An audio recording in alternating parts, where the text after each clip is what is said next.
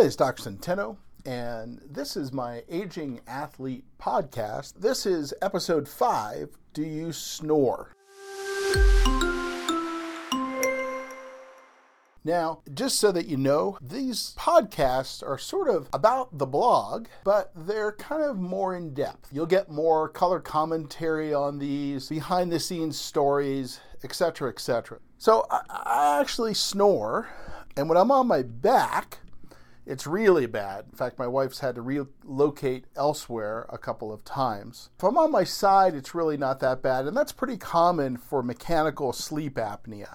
So basically, the most common type of snoring is what we doctors, again, call mechanical sleep apnea. And what that means is that as we age, gain weight, or sometimes we're just born this way, the tissues, especially when you're on your back, can clog the breathing airway. And snoring is nothing more than the sound that that makes. So if you snore, it's possible that it's mild, but it's also possible that you literally stop breathing at night, causing your oxygen saturation to drop, your heart to race, and a loss of blood flow to lots of important things. So, snoring is something you should take really seriously. Now, one of the problems with snoring is that you generally can't hear yourself because you're sleeping. Hence, you need an independent third party to assess your snoring. This is usually a spouse who can offer up unsolicited assessments of your nighttime symphony. And when I see patients, I generally break this into the following comments from the spouse I can't sleep through that, or the dog can't even sleep through that, and I go elsewhere. So realize that trying to ask your spouse about this is really the best way to go, but you probably know that you snore. Now, snoring is usually checked out through what's called a sleep study. And that's where you go to a hospital and have someone watch your sleep, oxygen saturation, and breathing. Now, I actually had one done at home a few years ago by a friend who was a medical sleep specialist. And we have lots of devices of varying sophistication now, everything from smartphone devices that can monitor your sleep to little devices that you can purchase or devices that you can rent that will look at your oxygen saturation and other things. Now, all of this is number one, to determine if you snore. Number two is to determine if your oxygen saturation, meaning the amount of oxygen in your blood, declines when you snore or you have what's called mechanical sleep apnea, and or to determine what treatment should be used. Now, there's another type of sleep apnea that can happen in pain patients, and that is sleep apnea that's due to either a head injury or sleep apnea that's due to medications. And that can be quite severe because if your if your breathing is slowing down because you're taking too much in the way of narcotics, that can lead to bigger problems. So, but we're going to focus on mechanical sleep apnea here. This is also called obstructive sleep apnea.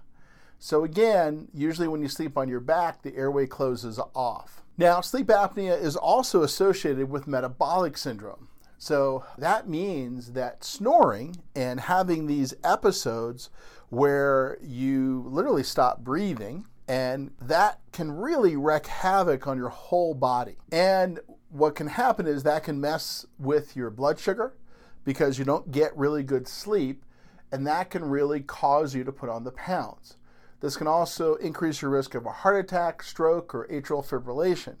Meaning, if you want to live well and stay active as you age, rather than dropping dead at an early age, fixing your snoring is a good idea. One of the ways to fix snoring is called CPAP. So, what is CPAP? CPAP stands for continuous positive airway pressure, and it's a machine that connects to a mask that blows positive pressure in your airway as you breathe when you sleep just to keep it open.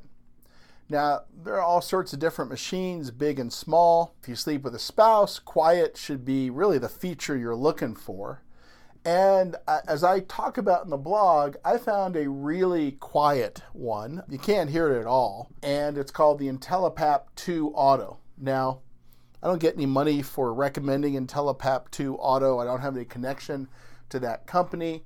As with most of the recommendations I make, I make them because I use these products and I like them. So there are lots of other sleep apnea models on the market. I'd encourage you to go to the blog and add your favorites into the comments or add into the comments here on this podcast so that others can find the best possible machine. Now, when I put this CPAP mask on, I gotta tell you, I, I, I really thought this looked like something out of the Halloween movies. I mean, it was really scary looking. So, of course, the first thing I did was to go down and, and just scare the snot out of my wife and then my son because it really does look awful. And I have to tell you, you, you probably don't want to wear this thing on date night because it's it is absolutely not at all attractive. So wearing a CPAP is not for the faint of heart. I started to use the CPAP machine and I have to tell you, it's pretty complex. You've got this thing that goes over your mouth, you've got connectors, you've got hoses, uh, if you don't have it on just right, it's going to blow air through that lost seal as it's trying to reach a certain pressure, and it's pretty weird. By night two, I could do some sleeping with it, but I have to tell you, I'm still in the middle on whether or not I personally can use a CPAP, so I'm still messing with it even as I record this podcast. So, does it work? I've heard CPAP users that swear by this thing that once they get used to it, they their sleep is just amazingly improved. Their ability to function the next day is dramatically better.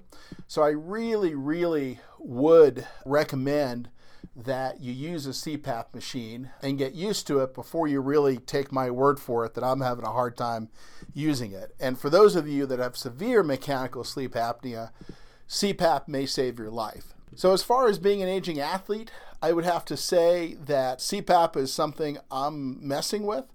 But I would encourage you to, to go on your own CPAP journey and go on your own sleep study journey to try to see if you've got mechanical sleep apnea and whether or not you need to treat it and what's the best way to treat it. Now, there are other ways to treat this, including oral appliances that I haven't tried yet, that I'll include in an upcoming episode of The Aging Athlete but this is just my experience with CPAP. So, have a great day. Thanks so much for uh, listening to episode five of The Aging Athlete.